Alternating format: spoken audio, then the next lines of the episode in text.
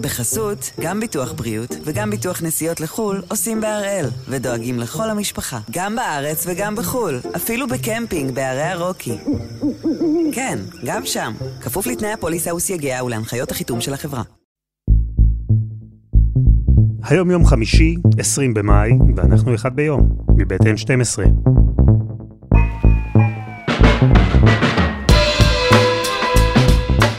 אני אלעד שמחיוף, ואנחנו כאן כדי להבין טוב יותר מה קורה סביבנו, סיפור אחד ביום, כל יום.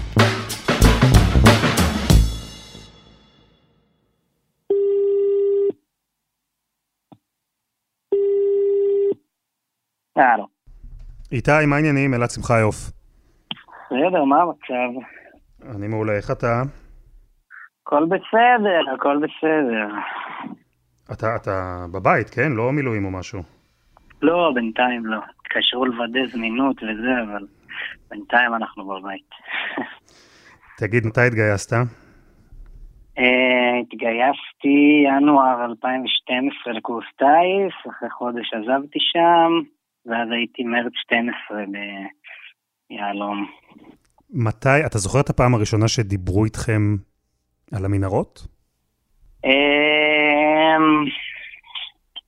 אמ, שמע, לאורך המסלול, וגם כחלק של אה, לבנות לך סביב זה רצינות ואווירה, לא מדברים איתך על זה, ואז לקראת אה, שלבים מתקדמים של המסלול, מתחילים לזרוק קצת אה, על מנהרות ופה ושם, ומבצעים וכאלה. בתקופה שלנו בהתחלה זה היה עוד ממש... אה, הרבה בדמיון, כאילו, אמרו לך מנהרה, לא ידעת מה לדמיין, אם אפשר לעמוד שם, אם זה יורד למטה, אם יש שם דלת בכניסה, או...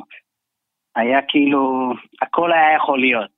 אז זה היה מאוד מעורפל הכל. ולאט לאט, גם על צוק איתן, ובצוק איתן בעיקר, זה פתאום נהיה הרבה יותר ברור, ומה שזה היום בעצם. ותיקח אותי רגע קצת ל... לאימונים, לאופן שבו אה, אתם מתכוננים. זה הכנה אחרת כאשר אתה מתכונן לפעילות בתוך מנהרה מאשר לפעילות מסוג אחר? כל ההכנה היא בעצם הרבה יותר, אה, לא מנטלית אני אקרא לזה, היא גם כמובן מנטלית, אבל היא הרבה יותר מחשבתית. כשאתה בא לבניין, אתה סבבה, יש מולך דלת, אתה אומר, אוקיי, מפה יכול אה, לקפוץ לי מישהו פתאום. כשאתה בא למנהרה, ואתה רואה פתאום אה, פיר של מנהרה, אז מה שנדלק לך בראש ישר זה, הופה, אז רגע, אז גם מאחוריי יכול להיות פיר, וגם בצדדים, ומכל צד בעצם יכול לצאת לי פה עכשיו איזה מישהו, זה לא, לא רק אה, דלת של בניין. בעצם ההכנה היא הרבה יותר כזאת, אם אתה רואה פיר של מנהרה, אתה אומר, בואנה, יכול להיות שבכלל אני עומד עכשיו מעל המנהרה, ואז עכשיו, אם מישהו יפוצץ לי את המנהרה, אני פה אה, עולה באוויר. אז ישר המחשבות הן בעצם... אה, על זה רוב הזמן אנחנו עובדים בעצם, על מה לחשוב, מה להעביר בראש כשאתה מגיע לאזור של תת-קרקע, של מנהרות, שזה בסוף אה, הרבה יותר במחשבה ובראש ואיך להתמודד מאשר אה, באיך ל... להתמודד עם זה פיזית ומבחינת אה, לחימה ודברים כאלה. אני אשאל אותך שאלה קשה. איך עושים את זה? איך בן אדם נורמטיבי נכנס לתוך אה, אה, חור מתחת לאדמה, כאשר הוא מבין שבכל רגע מישהו יכול לקפוץ עליו מימין, משמאל, מלמעלה, מלמטה, שכל הדבר הזה יכול לקרוס עליו, ואתה בכל זאת נכנס פנימה ומסתער קדימה. איך אתה עושה את הסוויץ' המנטלי הזה שמאפשר לך אה, בכלל להתנהל? שמע, היום כשאתה שואל אותי את זה כמה שנים אחרי שהשתחררתי, אני לגמרי מסכים איתך. אני לא, לא יודע איך זה, איך, איך זה קורה. ואני ממש זוכר שכשאתה בצבא, אז אתה, אתה ממש רוצה, אתה רוצה פעילויות, אתה רוצה חיכוכים, היחידה מצליחה להביא אותך למצב שאתה אתה ברבק להיכנס למנהרה, אתה מת למצוא אותה, אתה מחפש אותה בטירוף כי, כי בא לך למצוא אותה, ואז יש כאילו גם אה, מלחמה פנימית על מי ייכנס ומי יעשה משהו ומי יכניס אה, אמצעים ומי יוכל לספר בואנה מצאתי מנהרה ונכנסתי ו... אני לא חושב שאפילו יש את החשיבה הזאת של רגע, וואו, איזה פחד, בוא נעצור, נחשוב כמה ימים מה עושים. כאילו זה, מצאת מנהרת פום, אתה במוטיבציה, אתה יש. אני חושב שזה מערפה לך את שאר המחשבות על אה, וואלה, זה גם יכול להיות בלאגן ומסוכן. אתה זוכר את הפעם הראשונה שנכנסת למנהרה? אה, כן, אני זוכר אותה. שמע, קודם כל זה מטורף. אתה נכנס, אתה, אתה אומר, אוקיי, זה אמיתי. הייתה מושלמת מהספר, עם בטון, עם קשתות, אה, הכל מסורטט ומסוטט יפה, וחשמל, וקווי תקשורת, ועגלות, ו... ואתה אומר, בואנה, זה עכשיו שלושה, שניים, שלושה קילומטר ככה. כאילו, וואו. אתה, אתה לא נעים לך, אבל אתה בא לך להגיד, אה, תפרגן להם על הדבר הזה, זה מטורף. וזהו, ואז אתה מבלה שם איזה שלושה ימים וכבר מרגיש שזה הבית שלך, ואתה מכיר כל פנייה וכל חור וכל... אה, עושה את כל מה שלמדת לעשות, אם זה בכל מיני ניסויים של אה, מיפויים, של השמדות, של חקר, של דברים כאלה. דברים שדרך אגב, בזכותם כנראה היום יש לנו את כל הפתרונות והאמצעים האלה.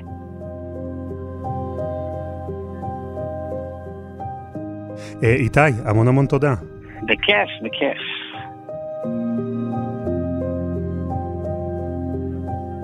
והפעם אנחנו במסע אל תוך האדמה. ניר דבורי, כתבנו הצבאי, לוקח אותנו פנימה, אל מערך המנהרות של חמאס.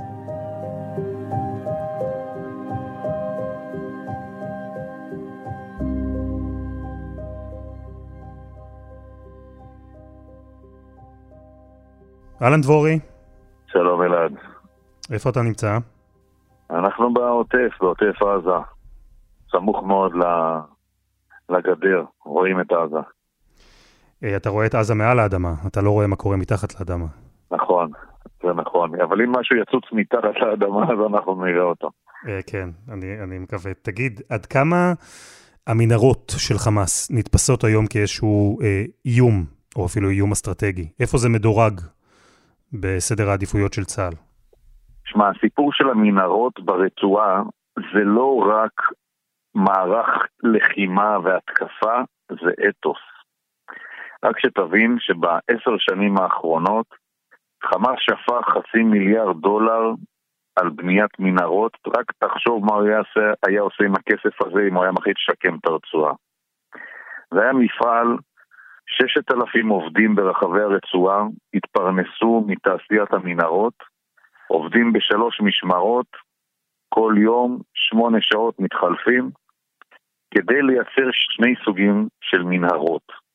אחת מנהרות התקפיות שמגיעות אל הגדר, התכלית שלהן להכניס כוחות מיוחדים של חמאס, הם נקראים נוח'בה, זה הכוח המיוחד, לתוך שטח ישראל לעשות פשיטה על מוצב, על יישוב. המנהרות האלה סוכלו, מכיוון שישראל בנתה את אותו קיר תת-קרקעי, שבעצם מקיף את כל הרצועה, והמנהרות לא יכולות לעבור אותו, יש בו סנסורים, הוא יכול להתריע על מנהרה אה, במרחב. והדבר השני, זה בעצם העיר התחתית של עזה, המטרו, ובלונדונית הטיוב, שבעצם זה כמה מאות קילומטרים חפורים מתחת לאדמה, שחפר חמאס, כי המערך האלטרנטיבי שמהרגע שנכנסת או מתחילה המלחמה, כל הפעילים שלו יורדים לשם. משם הם יורים לשטח ישראל. שם הם שוהים בחדרי מנוחה, חדרי אכילה, במרפאות, בחפ"קים, בחמ"לים, ומשם הם אמורים גם לצאת ולפגוע בצה"ל אם הוא ייכנס לתוך הרצועה, לחטוף חיילים, לעבור מבית לבית, ממפקדה למפקדה. ויש שם אה, אה, יכולות שהייה לפי המרחבים, צפון, מרכז, דרום של, של הרצועה, שאלפים של לוחמים שלהם יכולים להיות שם, להיות שם שבועות, ומשם לנהל את כל המערכה. אז ככה נראית תמונת המנהרות של עזה. בוא, בוא נחזור כהרגלנו אה, להתחלה. מתי חמאס מתחיל את פרויקט המנהרות? מתי הוא מבין שיש כאן שיטת לחימה שהוא אה, יכול ורוצה לאמץ? האגדה מספרת שהראשונים לספר וללמד את העזתים על חפירת מנהרות הם בכלל תושבים אה, אה, יהודים שגרו בעזה עוד לפני היציאה מן הרצועה. והם בכלל חשבו שאפשר ככה לחפור מנהרות לכיוון סיני ולהבריח סיגריות וסמים ואולי אלכוהול והם הצליחו לגייס כל מיני משפחות חצי פשע כאלה ברפיח, ושם זה מתחיל. התחיל כפרנסה של אנשים. ואחר כך זה מתפתח כבר מתוך תובנות של ארגון חמאס, שהוא יכול להפיק מזה הרבה יותר. אם הוא חופר מנהרות בגבול מצרים, הוא יכול להבריח נשק. ואם הוא uh, משתמש בזה כתשתית טרור אל מול ישראל ומתחת לעיר עזה, זה משמש אותו בזמן לחימה. ולאט לאט הדבר הזה מתפתח. בהתחלה הם רק uh, חוצבים מה שנקרא בידיים בחול, ולאט לאט הם משכללים בטכנולוגיה של חציבה וחפירה ובחיפוי מקורות עץ בהתחלה לחיפויי בטון בהמשך, עם היכולת לבנות חללי שהייה ולא רק מנהרות, ועם הסתעפויות, ועם חיבור בין בתים ובין מפקדות, והם כבר אה, נמצאים אה, כמו שהם נמצאים היום, במקום אחר לגמרי. ובאותו שלב התחלתי, שפעילי חמאס עוד עם הידיים חופרים את המנהרות האלה, ישראל מסתכלת, אה, היא יודעת שזה קורה, מה היא חושבת? ישראל לא מתייחסת לזה בהתחלה כאיום, והיא לא נערכת אל מול הדבר הזה. ואתה יודע מה? אפילו אחרי שגלעד שליט נחטף באמצעות מנהרה, עוד לא רואים בזה איום כזה דרמטי. אנחנו לפעמים בשעות בוקר מאוד מוקדמות, או בשעות לילה מאוד מאוחרות, שהשקט הוא, הוא מוחלט, אנחנו שומעים נקישות. של, של פטישי אוויר. אני לא אהיה מופתעת אם יום אחד יקפצו לנו מאיזשהו מקום. אבל אז זה עולה שלב, נכון? כלומר, דיברת כבר על ממש אה, בטון וקורות עץ. איך זה נעשה בפועל? א', מאיפה מגיעים החומרים? מי, מי, מי עובד על המנהרות האלה? זה, זה חתיכת פרויקט. כן, עכשיו זה מחולק אה, לאזורים, ובכל אזור יש מפקד אזור, ויש לו את האנשים שלו, ויש לו את החופרים, ויש לו את המתכננים, כי אתה גם צריך לדעת איך לחפור את המנהרה ולשמור על כיוון מתחת לאדמה, והם לאט לאט משתכללים ביכולת ובטכנולוגיה, ובהתחלה הם באמת מתקדמים במהירות של מטרים בודדים בשבוע, ולאט לאט כשהם מוסיפים כלים חשמליים, קונגו ומקדחים, והם מצליחים אחרי זה לעשות מנהרות, במקום מנהרות זחילה, מנהרות שאתה כבר יכול ללכת בהן זקוף. ואז הם אה, בהתחלה עושים חיפויי עץ כדי שהמנהרות לא uh, יתמוטטו על החופרים, כי היו להם המון תאונות והמון חופרים נקברו מתחת לאדמה. אז הם פשוט מפרקים אה, משטחי עץ ורהיטים וכל מה שאתה רוצה בכל רחבי הרצועה והם מביאים עצים ועושים את זה. ואחר כך הם מבינים שזה לא מספיק. ואז הם אה, מתחילים לייצר פלטות בטון אה, מיוחדות לטובת הדבר הזה, וזה בטון שהוכנס גם קצת מישראל וגם קצת ממצרים, והיה אמור להיות בכלל אה, מיועד לבנייה של בתי ספר ובתי חולים ושימושים אזרחיים לחלוטין, והם לקחו את זה, והם אפילו הקימו מפעלי יציקה. ולאט לאט גם המודיעין הישראלי מתחיל להבין את הדבר הזה, כי הוא מתחיל לזהות את האופרציה שעכשיו אני מתאר. מאחורי הקלעים, בכל הזמן הזה, ואנחנו מדברים על שנים, נכון? שחמאס בונה את המערך הזה. קח אותי קצת רגע לדיונים בתוך מערכת הביטחון. יש ויכוחים, יש גורמים שאומרים צריך לטפל בזה, יש גורמים שאומרים לא צריך לטפל בזה. איך זה נראה מהצד שלנו? קודם כל עוקבים ויודעים, ומכירים, ובאמת יש התלבטות איך לטפל בדבר הזה, והאם לייחס לזה כזו חשיבות ורצינות. כבר לפני מבצע צוק איתן, ידעו בפיקוד הדרום להצביע על 29 מנהרות שהן אה, חודרות לשטח ישראל. ובאיזשהו שלב, כשהמערכה הזו מתחילה להתגלגל, באיזשהו שלב פיקוד הדרום מתחיל ללחוץ מאוד מאוד חזק את הרמטכ"ל ואחר כך גם את ראש הממשלה, שזו ההזדמנות שלנו לטפל במנהרות ולת... ולגמור אותן. ובהתחלה ראש הממשלה לא רוצה, כי מבחינתו זה להכניס כוחות לקרקע, ואחר כך כשהם מבינים שהם עומדים להוציא פיגוע מאחת המנהרות, אז מחליטים לעשות את זה. מכניסים את, את הצבא לתוך עזה, לקו של עד שלושה קילומטרים ממערב לגדר, ואומרים לו תטפל במנהרות. הטיפול היה לקוי, הטיפול היה כושל, לקח הרבה זמן למפות את התוואים ולפוצץ את המנהרות, ואז מבינים שצריך לחפש שיטה אחרת לטפל בהם. אז קח אותי באמת עכשיו לרגע שבו נופל האסימון, שמערכת הביטחון אה, מבינה שיש כאן איום שצריך לטפל בו. זה היה רגע אחד של הבשלה, אירוע אחד שבו קרה משהו שפתאום גרם למערכת הביטחון להבין שיש כאן אה, אה, מערך לחימה שלם שמתחת לאף שלנו נבנה ולא לא עשינו מה שהיה צריך לעשות? כן, זה קורה, ב, זה קורה באחד הלילות אה, בתחילת מבצע צוק איתן, שבוע אחרי תחילת הלחימה. בגבול הרצועה, סמוך לקיבוץ סופה, סוכל לפנות בוקר ניסיון פיגוע כששמונה מחבלים ניסו לחדור לישראל באמצעות מנהרה. חשש לחדירה נוספת הקפיץ אחר הצהריים את הגזרה.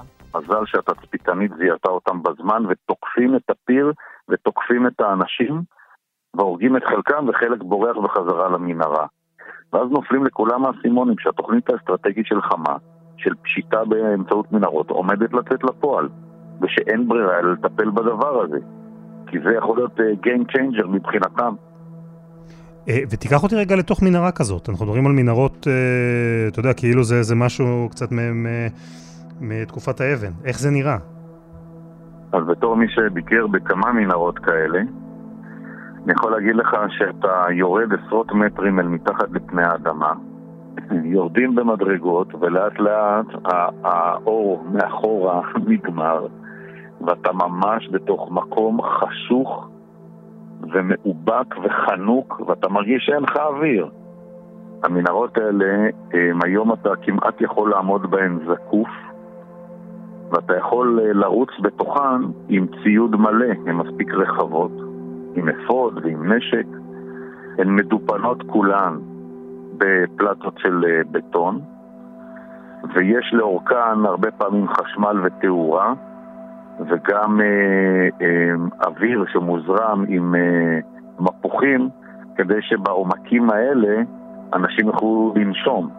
ואתה, למי שקלסטרופוב זה מאוד מאוד לא מומלץ. ואתה יורד גם ל-40 ו-50 מטרים אל מתחת לאדמה, ואתה אומר, בואנה, הם בנו פה אופרציה. זה חתיכת דבר, המנהרות האלה, ואתה מבין את הרצינות שהם ייחסו לזה. אתה נותן צעקה, אתה שומע את ההד רץ. אז הייתה לך באמת, היה לך את הרגע הזה שאתה פתאום, לך באופן אישי נפל האסימון, כשאתה נמצא בתוך המנהרה ואתה אומר, וואו, זה, זה יותר מרשים אפילו ממה שחשבתי? כן, אתה יודע, אני גם ביקרתי במנהרות בגבול של אה, צפון ודרום קוריאה. ישראל בהתחלה ניסתה לשאוב מידע מכל מיני מקומות בעולם כדי ללמוד על סיפור המנהרות, הם הגיעו עד לשם. זה שונה לגמרי מה שיש בצפון קוריאה. אבל אתה יורד לתוך החול התחוב הזה של עזה, ואתה מבין את הראש שלהם. ואת האופן שבו הם, אה, הם אה, תכננו את הדבר הזה ומה הם ידעו לעשות איתו. ואתה אומר שהם פיתחו פה יכולת ממשית, משמעותית, שהיא כאילו פשוטה, אבל לעולם הטכנולוגי המודרני, לצבאות מודרניים, לא היה יכולת להתמודד עם הדבר הזה. פשוט לא היה להם. ואתה לא יכול שלא להסתכל על זה בהשתאות, כי הם, הם, הם זיהו פה נקודה והם הלכו עליה בכל הכוח. ואתה אומר שבהתחלה הדרך של צה"ל להתמודד הייתה אה, פיזית להכניס אה, לוחמים לתוך המנהרות, אבל ברגע שחלחלה ההבנה שצריך לטפל באיום הזה, התווספו גם יכולות טכנולוגיות. אה, מה למשל, איז, באיזו דרך ישראל, איזו דרך ישראל פיתחה כדי להתמודד עם האיום הזה? קודם כל אתה צריך סנסורים ויכולות טכנולוגיות ייחודיות שלא היו בעולם, לזהות את התוואי. ואז אתה יכול לפגוע בו במדויק מן האוויר. ופיתחו יכולת בחיל האוויר לתקיפה סופר מדויקת של פצצות כבדות שחודרות עשרות מטרים לתוך האדמה ורק אז מתפוצצות, וגל ההדף הזה מקריס את המנהרה עשרות ולפעמים מאות מטרים לכל כיוון. והתאמנו על הדבר הזה, והצליחו להגיע לרמת דיוק כזו, שזה בדיוק מה שקרה שם.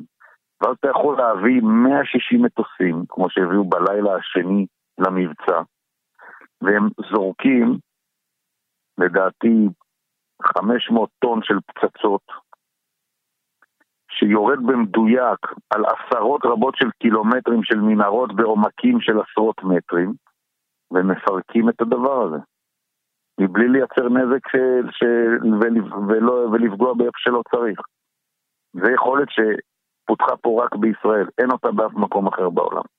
ואחד הפתרונות שישראל מוצאת לבעיית המנהרות, וזה דבר מדהים כשחושבים עליו, הוא לבנות חומה תת-קרקעית. איך זה נראה בשטח? כלומר, זו חומה שבמקום לעלות למעלה, היא יורדת למטה?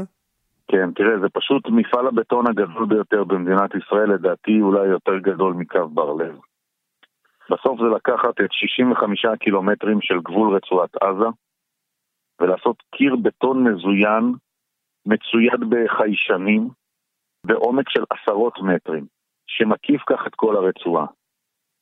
וכל הרעיון הוא שכל מנהרה שהוא פוגש בדרך הוא חותך אותה, והסנסורים יכולים מעתה ואילך לאתר כל מנהרה שנחתרת לכיוון הקיר, ולסמן אותה, ואז אפשר להפציץ אותה ולמוטט אותה. וזה בדיוק מה שהדבר הזה עשה. ובמהלך השלוש שנים האחרונות, כשבונים את הקיר הזה והשלימו אותו ממש לאחרונה, הוא חתך ככה 20 מנהרות, שהן טופלו כולן והקריסו אותן. אז אפשר לומר שאנחנו נכנסנו למבצע שומר החומות, כאשר אה, אה, בגדול איום המנהרות ההתקפיות הוא משמעותית פחות מאיים, נקרא לזה, מאשר לפני כן? חד משמעית, חד משמעית, ולכן חמאס שמבין שהנכס האסטרטגי הכי חשוב שלו הולך ונגרע, ניסה לפתח יכולות חדשות. הוא ניסה לבנות כוח ימי, קומנדו ימי, כדי לעקוף את עזה בדרך הים ולפגע בישראל. והוא ניסה לפתח רחפנים חמושים, והוא uh, ניסה מאוד לשפר את יכולת הירי רקטות שלו, מכיוון שהוא הבין שזה הדרכים, אלו הדרכים האחרות, האלטרנטיביות מבחינתו, uh, לפגוע בישראל.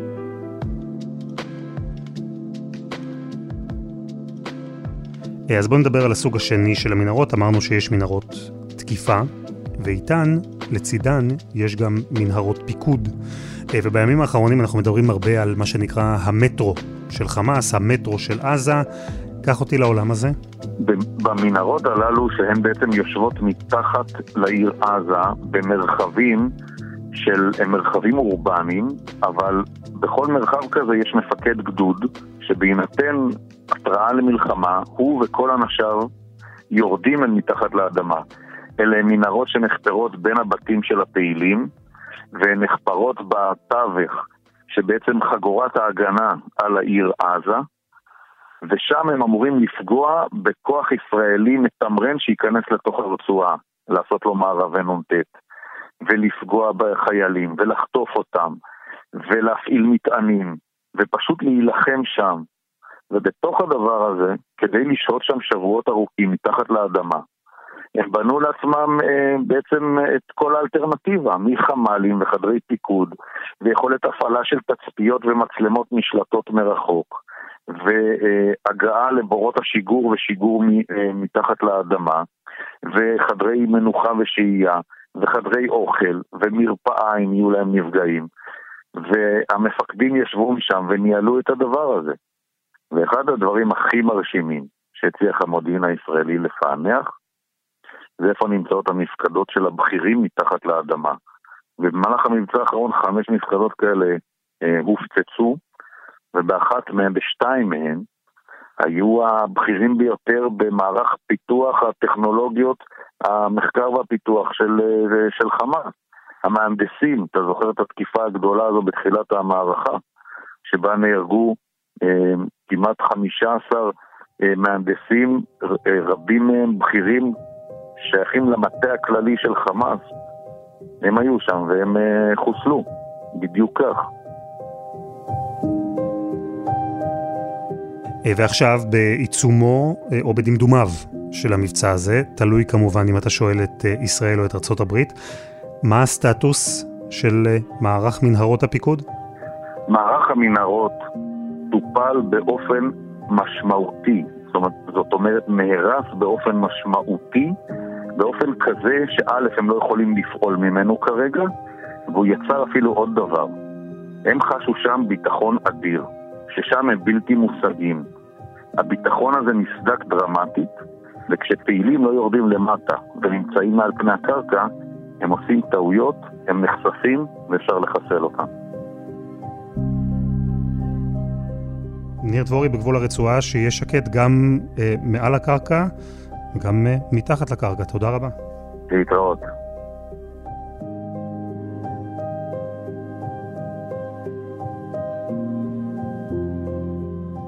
וזה היה אחד ביום, מבית N12. אתם יכולים למצוא אותנו ב-N12 ובכל אפליקציות הפודקאסטים. אם אהבתם את אחד ביום, אתם יכולים להראות לנו את זה. פשוט תעקבו אחרינו, תדרגו, תשתפו חברים, ותבואו לפייסבוק, אנחנו גם שם, אחד ביום, הפודקאסט היומי, יש לנו שם קבוצה מאוד מגובשת. העורך שלנו הוא רום אטיק, בצוות דני נודלמן ועדי חצרוני, על הסאונד יאיר בשן, ונאמר תודה גם לאיתי קופר, ששיתף אותנו בחוויות שלו כלוחם בתוך המנהרות של חמאס. אני אלעד שמחיוף, ואנחנו נשתמע בפעם הבאה.